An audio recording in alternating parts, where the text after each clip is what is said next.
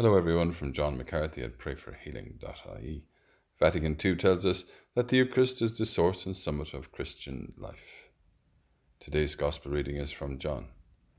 We hear these words of Christ I am the living bread which has come down from heaven.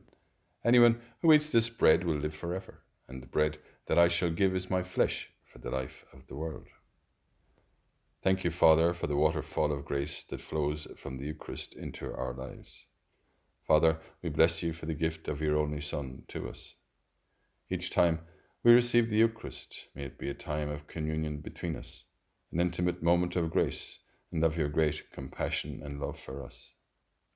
We remember again these words of Christ to us I am the living bread which has come down from heaven. Anyone who eats this bread will live forever, and the bread that I shall give is my flesh for the life of the world. Let us pray together and say for one another Hail Mary, full of grace, the Lord is with thee. Blessed art thou among women, and blessed is the fruit of thy womb, Jesus. Holy Mary, Mother of God, pray for us sinners now and at the hour of our death. Amen.